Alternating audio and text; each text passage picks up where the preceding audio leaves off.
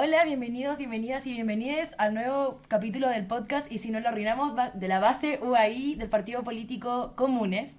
Mi nombre es Sofía Jamer, hoy estamos con Feña Pichuante y Rocía Valenzuela. ¿Cómo Oli, están? Oli, bien. bien. muchas gracias Y tenemos, a, y tenemos a la Chivo en los controles. Hola. ayudándonos con el cable Cable maldito. que apenas se sostiene Bueno, y que hace posible todo esto.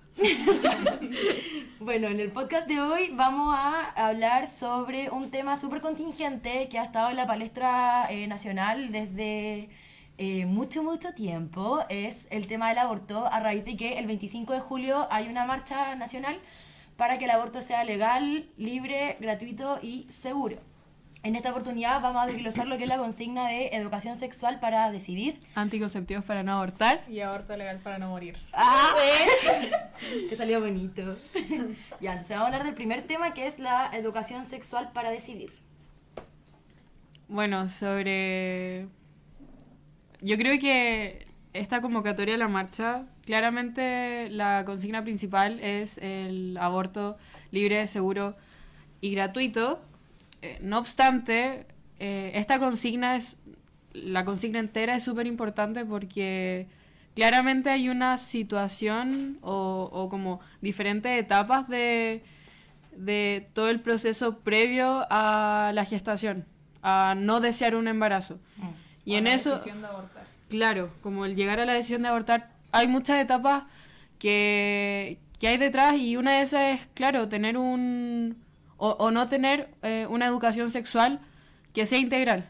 Y en base a eso, como desde la experiencia eh, personal, la educación sexual mía fue nula, a pesar de que es un parte de, de los estatutos del Ministerio de Educación en el colegio particular en el que yo estuve fue prácticamente nula.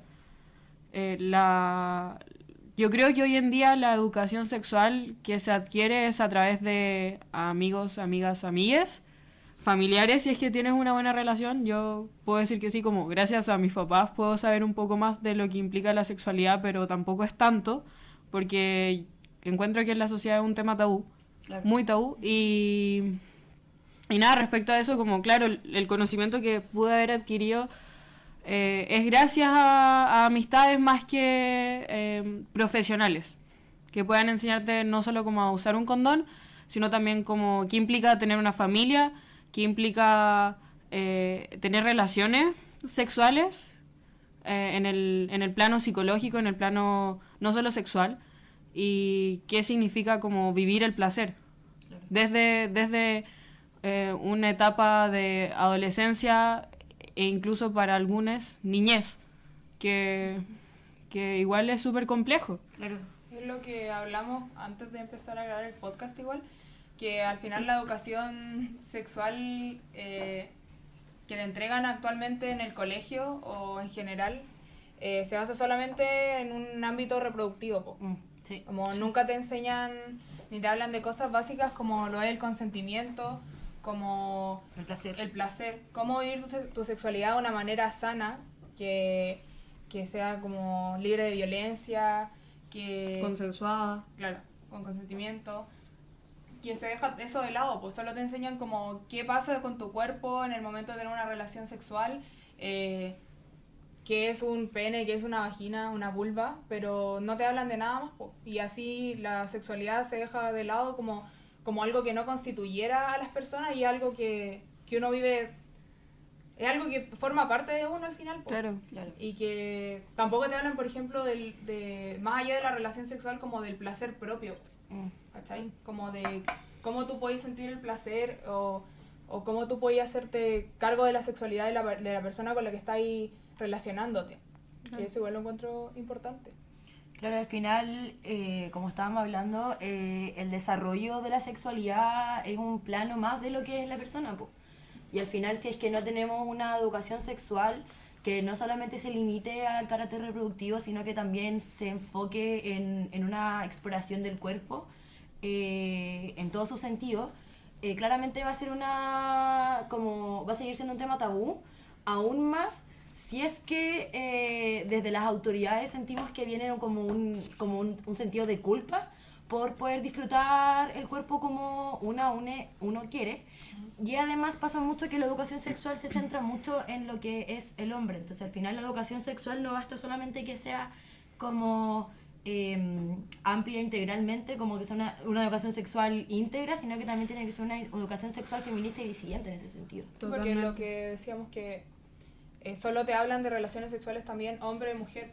Claro. Pero ¿qué pasa a las relaciones hombre-hombre, mujer-mujer o persona no binaria con otra persona no binaria, personas trans? Claro. Eh, ¿Qué pasa con los métodos anticonceptivos o la, los métodos de cuidado que ellos pueden utilizar en el momento de tener relaciones? Todo es muy, se basa muy desde una perspectiva eh, heterosexual que no, no llega a todos, todas y todes. Claro.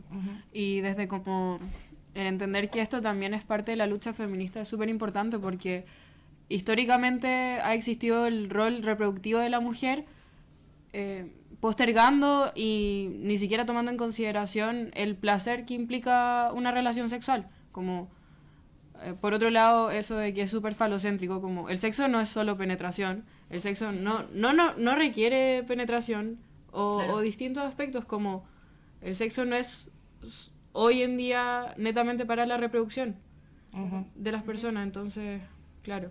Y también disidente porque al final busca combatir esa heteronormatividad que existe hoy en día. Y al final, eh, esta parte de la premisa es en busca de esta como reapropiación de los cuerpos de cada uno, una, une de entender la sexualidad como un derecho humano y tener el empoderamiento para, para, uno poder decidir cómo quiere vivirla, cómo quiere como desarrollar su sexualidad a lo largo de la vida.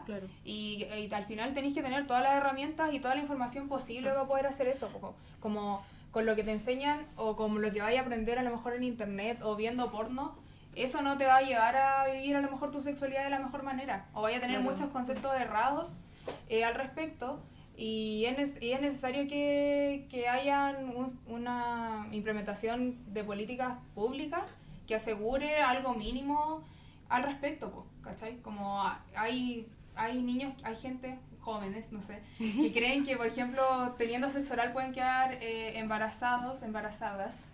Eh, hay mucha desinformación, mucha desinformación al respecto. Y eso.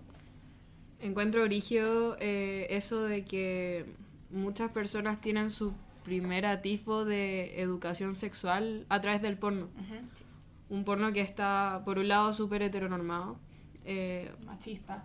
Machista, eh, donde la violencia sexual es súper normalizada. Entonces, cuando, cuando nos presentamos a esta marcha, al final convocamos para luchar por derechos sociales y erradicar estructuras sociales que por un lado son machistas, por un lado son eh, eh, represivas para todas las personas, eh, entendiendo que es esta idea de la educación sexual para lo reproductivo y no para el conocimiento autopersonal.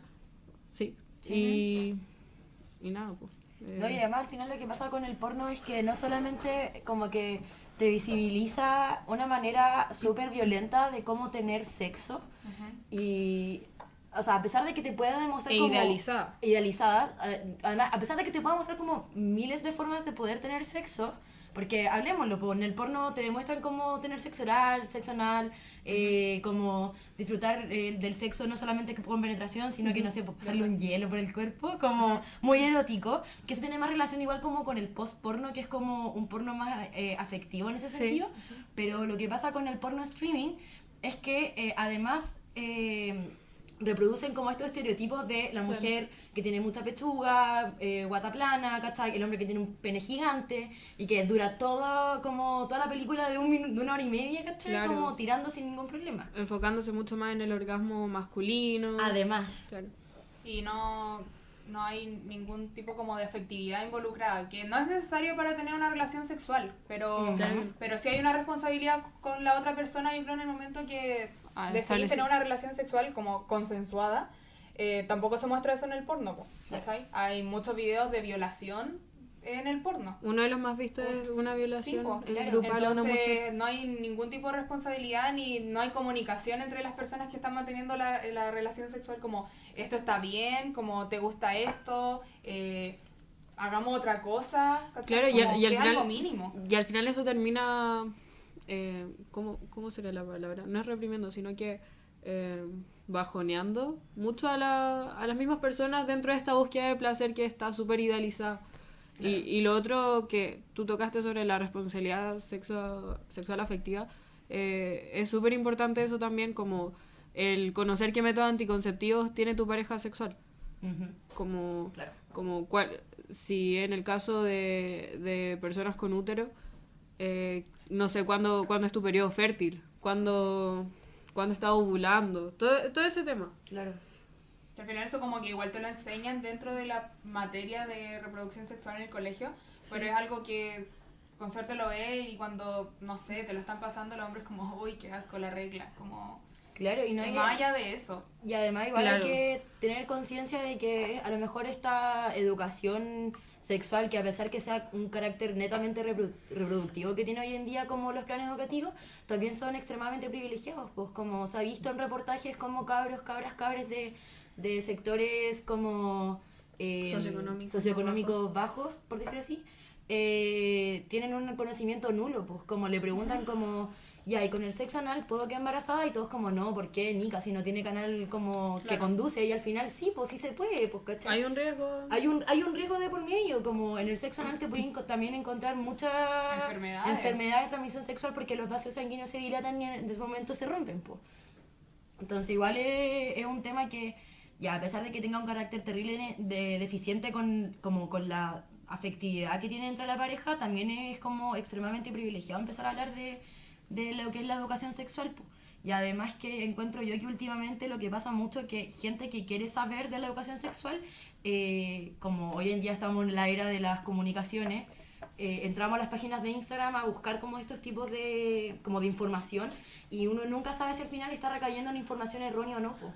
Uno, uno confía plenamente en estas como informaciones que te dan gratuitamente y explicado con maneras muy fáciles, que tú puedes llegar y mandarle un direct y decirle como, hola, oye, sabéis que tengo preocupación de este tema, pero al final tú no sabéis con qué estáis hablando. po. Y además, pero al final eso pasa porque es un tema muy tabú, pues hay gente que ni siquiera qui- quiere ir al, al doctor, al ginecólogo, porque le da vergüenza. Claro. Porque no quiere que los papás sepan que, los papás o las mamás quieren que sepan que ya están teniendo una vida sexual activa y, y prefieren quedarse callados y averiguar, como tú decías, todo por internet o por gente que uno cree que sabe, por, no sé, la hermana de tu amiga que Claro. ya, como que ya pasó por esto, obvio que ella tiene todas las respuestas y no, po. Y ahí es cuando también, obvio que hay un privilegio, po. Y volviendo a lo mismo, como aún así las medidas como públicas son eficientes. Obviamente, bueno, una, una cosa es el miedo y otra cosa es que tampoco existen los medios como tales para poder acceder a una información eh, sobre, eh, sobre la sexualidad. Es como cuando Aquí no existe de- un Planet Parent- Parenthood, Sí, que es súper completo en Estados Unidos y que tiene una página eh, en español, pero no es como una iniciativa del Estado chileno. Entonces, igual hay un déficit más o menos grande Pues por como ese cuando- lado, cuando- gigante. Cuando sacaron el libro de, eran como 100 preguntas, eh, el que sacaron en la Ah, sí, de Santiago. de Santiago, sí. eh, que fue como un escándalo. No, el lo tuvieron que sacar. Lo tuvieron que sacar porque no... Porque cómo los niños iban a estar leyendo eso. De sexo anal. Sí. Terrible. ¿Cómo iba a ¿Alguien quiere pensar en los niños? Sí.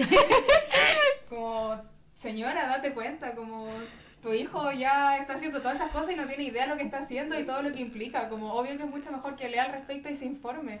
Pero es que esa señora Claro. tampoco sabe porque también Sí, se, también. creció en, un, en una Ujú. sociedad que ve la sexualidad como un tabú. Claro, ¿no? y me acuerdo perfectamente, no me acuerdo si era un ministro, diputado o lo que sea, pero como cuando empezaron, cuando se tocó este tema, eh, sacó un comentario que era como, no, si mi hijo es un campeón porque ocupa condón. Y era como, what? Entonces, como, Sí. por tirarse a What? minas como, ¿lo es todo? Como, no, por mano, no. Entonces, al final eso denota que en Chile solamente hay una ocasión sexual súper burda, poca, no sé cómo decirlo, nefasta, eh, que se centra solamente en el carácter reproductivo y al final eh, como que uno no termina conociendo su propio cuerpo. Y al final eso solamente hace que la decisión sean como por... eh, por eh, ¿Cómo decirlo? Presión. Reactiva más que Eso proactiva. mismo, eso mismo. ¿Qué tal? Así que eso, cuerpos revolucionarios. Cuerpo Y- revolucionario. Bueno, claramente podemos hablar mucho sobre la educación sexual porque es un tema súper deficiente en Chile, como para que andar con cosas. Y en base a esto nace la segunda parte de la consigna, pues, que es anticonceptivos para no abortar. Y ahí ligándolo un poquito con lo que estábamos hablando antes de la educación sexual, eh, obvio que una educación sexual integral tiene que incluir eh, qué métodos de anticoncepción existen, eh, no solamente condón y pastilla, sino que todos los que puedan servir, como cuál funciona mejor para tu cuerpo, con cuál te sientes más cómoda. y también necesitáis entender como todo lo que implica utilizar cada método anticonceptivo. Por ejemplo, eh, las pastillas, eh, no es solamente llegar y tomarla, tenéis que tener una precaución para empezar a tomarla, si las queréis dejar de tomar, eh, qué es lo que los cambios que producen en tu cuerpo. los periodos de prueba. claro, y hay pastillas que no funcionan para tu cuerpo, tienes que cambiar por otras. Claro. eso te lo tienen que enseñar, más allá de que uno cuando vaya, una cuando vaya al ginecólogo, la ginecóloga como tiene que preguntar, hay gente que no pregunta y que no tiene idea, o por ejemplo que hay ciertos medicamentos que tú tomáis que reducen el efecto de las pastillas, pues, ¿cachai? Claro. Y también que los métodos anticonceptivos no sean eh, solo, por ejemplo, para no quedar embarazada o embarazada, sino que también sean como para prevenir las infecciones de transmisión sexual o enfermedades. Aclaración de que cuando hablamos de que una persona puede quedar embarazada de es porque no solo las personas que se reconocen como mujeres pueden ser un cuerpo gestante, pueden también existir hombres transgénero eh, intersexuales. Intersexuales. Claro, que. Claro, que poseen útero y que por ende el, la consigna del aborto también les afecta. Eso, breve aclaración. Claro, y al final lo anticonceptivo como eh, también se ligan mucho como un tema tabú porque em, siempre se, se, se, concibe el anticonceptivo como una manera de no quedar embarazada, embarazada, eh, pero también muchas veces se, se recetan los que son los anticonceptivos por choques hormonales que uno tiene en la adolescencia. Como te salen muchas espinillas, tenía acné, anticonceptivo. Y regla irregular. Regla irregular, ¿cachai? los papás se dicen como, no, pues, si le voy a dar anticonceptivo a mi hija, a mi hija, ¿cómo va a quedar embarazada? Y no. Claro, lo ligan como con, con un libertinaje que, como que la persona puede empezar a tener por el hecho de, de optar por un método anticonceptivo de su preferencia. Claro. Y lo que también pasa con los anticonceptivos, que no hay como una responsabilidad a veces de las dos partes involucradas eh, para utilizar un método. Claro. Como pasa en muchas relaciones, obviamente no deben ser todas, pero que si, por ejemplo, la mujer está tomando pastillas, entonces da lo mismo que Usar el condón. claro, no se cuide pero al final como que debería ser una responsabilidad compartida, claro, en mi opinión.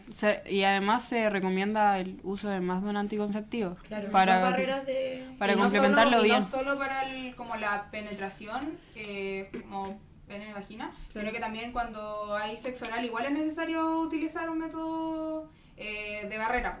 Claro. Por supuesto. Y también hablando como de métodos de anticoncepción, de nuevo está la idea de que lo reproductivo va solo ligado a la mujer cuando en realidad existe la vasectomía hoy en día y es un servicio que incluso algunas en algunas partes se entrega gratuitamente, que es sin dolor, que es reversible y que tiene mucho, o sea, en la práctica y en lo personal encuentro que tiene mucho más sentido de que si un hombre o alguien que produce espermios es fértil todos los días del año, tenga un método de anticoncepción mucho más seguro como es la vasectomía versus eh, mujeres o personas con útero que eh, son fértiles una vez al mes dependiendo del ciclo menstrual que tengan. Claro, pues y además lo que pasa también con la vasectomía es que, de nuevo, como la, educación sexual en Chile es nula, eh, pasa mucho de que está como este mito urbano de que los hombres juran que si se hacen una vasectomía onda van a eh, perder como virilidad. eso, virilidad. Ah. ¿Cómo no? Solamente no va a dejar embarazada a alguien. Simple. Muy cierto.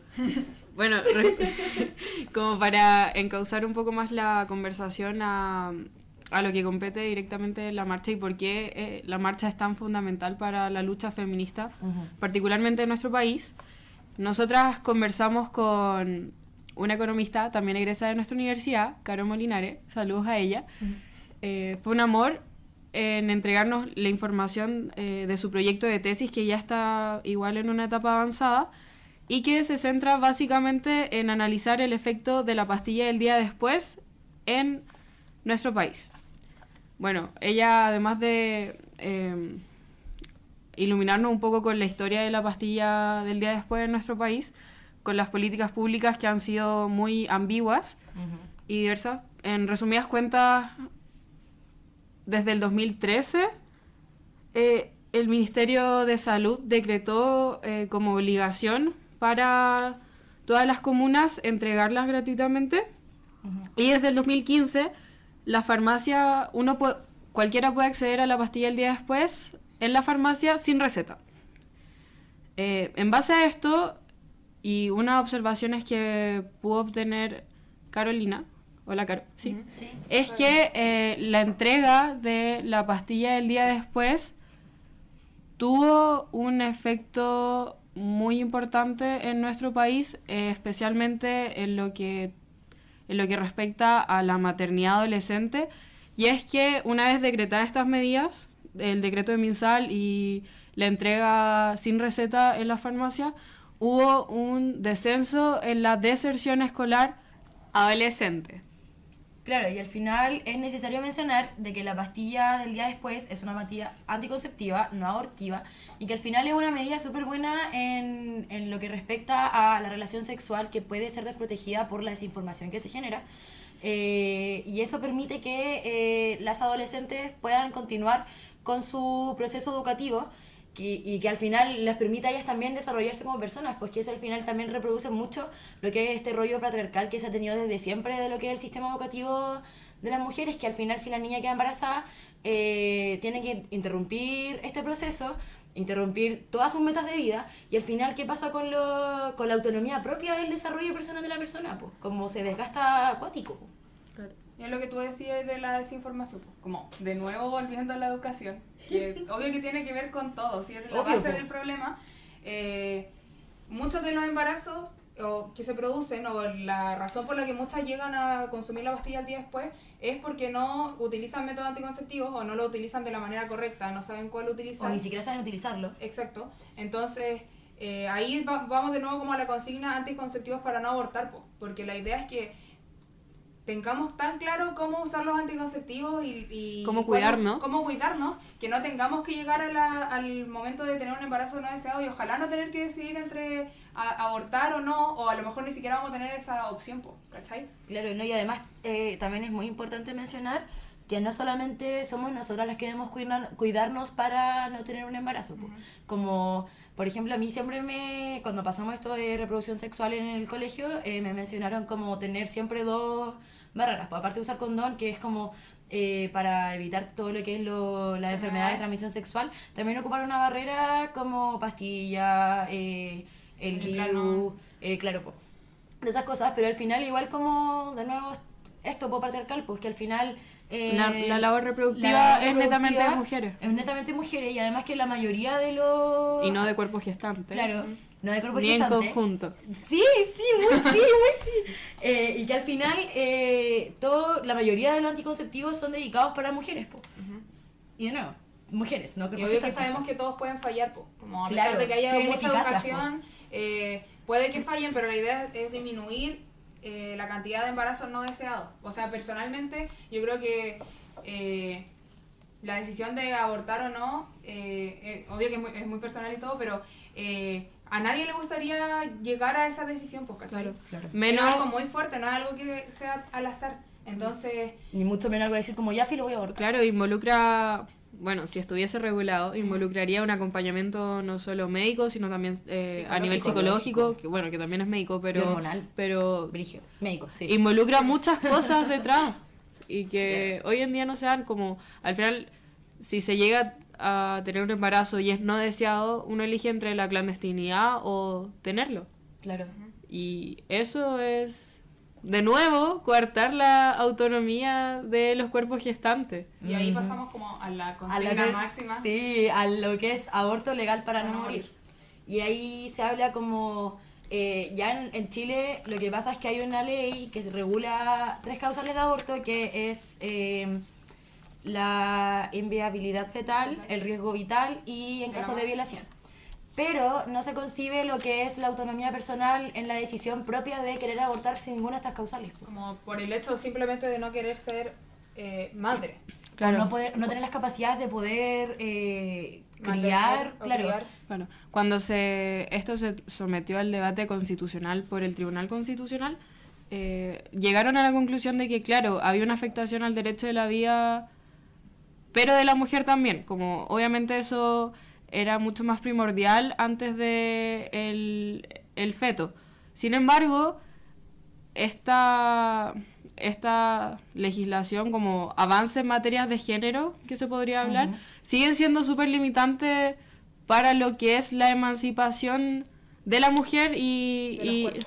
de los De cuerpos, los gest- cuerpos en sí, pues, claro. de los cuerpos gestantes y de como apropiarnos como tal de, de nuestros cuerpos, de, de lo que implica el placer y todo, cuando, cuando se sigue teniendo esta idea de la mujer como, o, o el cuerpo gestante también, como, como la labor doméstica, reproductiva Y de crianza. y de crianza. Y eh, lo que lo, con respecto a las tres causales, como no es suficiente, porque al final lo que te hace hacer las tres causales, o lo que, como la lectura que yo puedo hacer, es que básicamente eh, es siempre una mujer o un cuerpo eh, gestante pidiendo perdón y como Sí. pidiendo permi pidiendo perdón y sintiéndose culpable por no poder cumplir el rol que le fue establecido como por la sociedad o su rol natural, como Claro. perdón por no poder ser mamá, pero como si no, si no me voy a morir, o mi, mi, mi feto eh, tampoco van a ser, no sé cómo se dice, como van a ser, Pueden hacer muertos. claro, pueden ser muertos Claro. o me violaron. Entonces es pedir perdón como por no poder cumplir con las expectativas que la sociedad tiene de ti como mujer. Y eso no, no es autonomía al final, pues. No, pues ser autonomía y al final también lo que, lo que hiciste con lo de las tres causales no son insuficientes porque sí, o- sí o sí eh, con legislación o privatización eh, los abortos van a existir igual, pues como al final el debate hace mucho tiempo dejó de ser aborto sí o aborto no, es aborto clandestino, aborto legal, como es tener la seguridad para las mujeres, para los cuerpos gestantes, de los derechos reproductivos y de la autonomía personal que se tiene. O sea, al final, volvamos al tema de lo que ah, mencionabas tú con el estudio de la compañera, que no es solamente un derecho propio de autonomía, sino que también es un derecho de salud, es un derecho económico, Claro. es un derecho de educación y que afecta a todos los niveles de vida de la realidad nacional, pues como...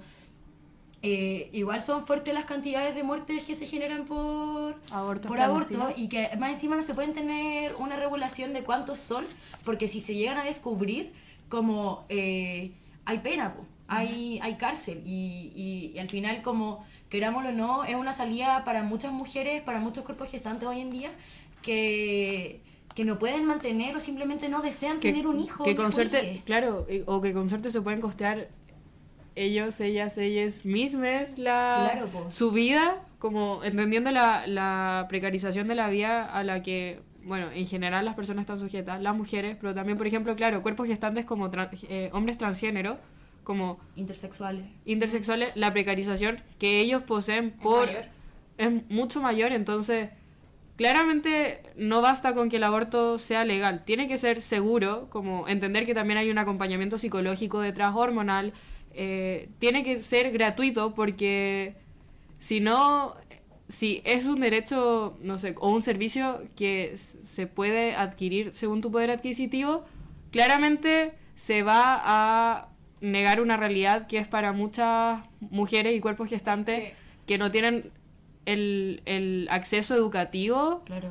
a esta sexualidad que hablábamos antes integral. Es como, como que no puede, no, uno no puede individualizar el problema cuando es algo eh, social, po. Claro. Y Claro. como más, a- teniendo en consideración también que vivimos en una, en una sociedad muy desigual económicamente y socialmente, ¿cachai? Y al final como las personas que se ven más perjudicadas por que el aborto no sea seguro, gratuito y libre, no, son las personas que vienen de, de Sectores sectores eh, socioeconómicos más bajos po, y son las personas que se mueren. Entonces, eh, el decir como, ay, no, pero es que yo no quiero porque Yo, le voy a pagar claro, el aborto a ella, pues.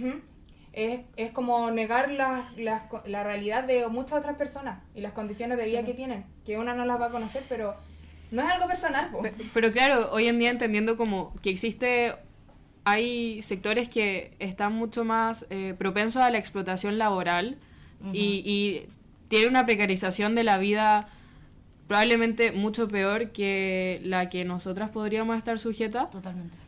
por los espacios de privilegio en los que nos situamos, como obviamente el, el aborto que sea legal, que sea seguro y que sea gratuito es necesario para todas esas compañeras y Es justicia social al final. Sí. Sí. al final no sirve de nada que esté regularizado en la Constitución, en el Código Sanitario, lo que sea, que el aborto es legal y libre, sino que también tiene que estar regularizado que tenga que ser Un gratuito, po, porque un derecho básico. eh, eh, no sirve de nada que esté en lo teórico si en lo material no se va a poder eh, cumplir. po. y que se vuelva un derecho porque, de nuevo, e- esta marcha es por alcanzar esta emancipación Sí. de la mujer, de los cuerpos gestantes y también de configurar como tal los derechos reproductivos y sexuales que merecemos. Que al final, como decía la Feña antes, es, es un derecho humano, como el poder Sí, desarrollar nuestra personalidad como tal. Y, y esto incluye a nuestra sexualidad, una sexualidad muy informada y que en, en el caso eventual de que nos enfrentemos un- a un embarazo y que este no sea deseado, como que estén todas las prestaciones necesarias Sí. Independiente de tu condición eh, socioeconómica. Y el entender esto es primordial cuando una persona se enfrenta a un futuro, a la futura crianza de un, de un individuo. Es súper fuerte, violento el hecho de que el Estado te obligue y te penalice si es que tú no deseas tenerlo. Claro, y al final lo que dice la consigna de lo que es aborto legal para no morir no solamente eh, se sustenta como en lo que realmente es morir, sino que también se puede tirar como en un rollo como mucho más volado que eh, eh, es como eh, morir económicamente, po. como la condición socioeconómica también afecta mucho por la condición de, de hijes que uno tenga en su vida como, eh, como en plano entero, pues, porque a lo mejor, eh, o sea, a mí no me, no, me ha tocado esta situación, pero sí hay familias en que no solamente tienen que hacerse cargo de sus hijos, sino que también tienen que hacerse cargo de los hijos de, la, de las hermanas, de los hermanos, y eso también como precariza aún más las vidas. Y al final morir no solamente significa como eh, literalmente morir en, en el, en- en el sentido de aborto clandestino, sino que también morir como A nivel personal. a nivel personal, po. como A las nivel metas mueren. Po. Claro. O a nivel familia. Claro. Como, el, como tú dijiste antes, el abordar esta situación desde un nivel familiar. Como claramente hay un esfuerzo detrás, como que involucra de nuevo que la más paternidad no sea compartida, la crianza, lo doméstico sea relegado solo a, un, las mujeres. a las mujeres. Entonces. Entonces ahora, eh, cerrando un poco el tema de lo que es aborto legal para no morir, eh, podemos hablar de que también hay un poco sobre la heteronormativa que se concibe dentro de este tema, que también se eh, conduce mucho a lo que es ser mujer. Y al final, como ya dijo la robante, eh, cuando hablamos de cuerpos gestantes o hablamos de embarazadas, no estamos hablando solamente de mujeres porque existen intersexuales, existen niños, hombres transgéneros que también pueden eh, tener hijes y que al final ellos, ellas, son muy desprotegidas en este, en este tema porque eh, no solamente tienen una condición precaria por eh, ser cuerpos gestantes, sino que también tienen una condición muy precaria por ser disidencia, disidencia de género, disidencia, disidencia sexual y, y hoy en día en el Estado de Chile los derechos a las disidencias también son bastante precarios en ese sentido. Y pedir disculpas si es que en algún minuto Nos excluimos. Sí, Sí. es- claro. O dijimos algo. Este ha sido un tema muy interesante para nosotras aprender Sí. y como queríamos recordar igual que la marcha del 25 de julio eh, la organiza las coordina- la coordinadora feminista en lucha eh, junto a microsesiones negras eh, que van a convocar la marcha por el aborto libre, seguro, gratuito y legal y eh, como la consigna también es abortamos el racismo eh, porque también el, el- la fecha 25 de julio es con la, se une con las mujeres afro y mm, el movimiento de las mujeres negras eh, va a decretar el 25 de julio como el Día de la Mujer Afrolatina, Afrocaribeña y de la diáspora, como para tenerlo en cuenta igual. Claro, para que en esta lucha feminista, colectiva, sea interseccional. Estén todas visibilizadas. Sí. Exacto.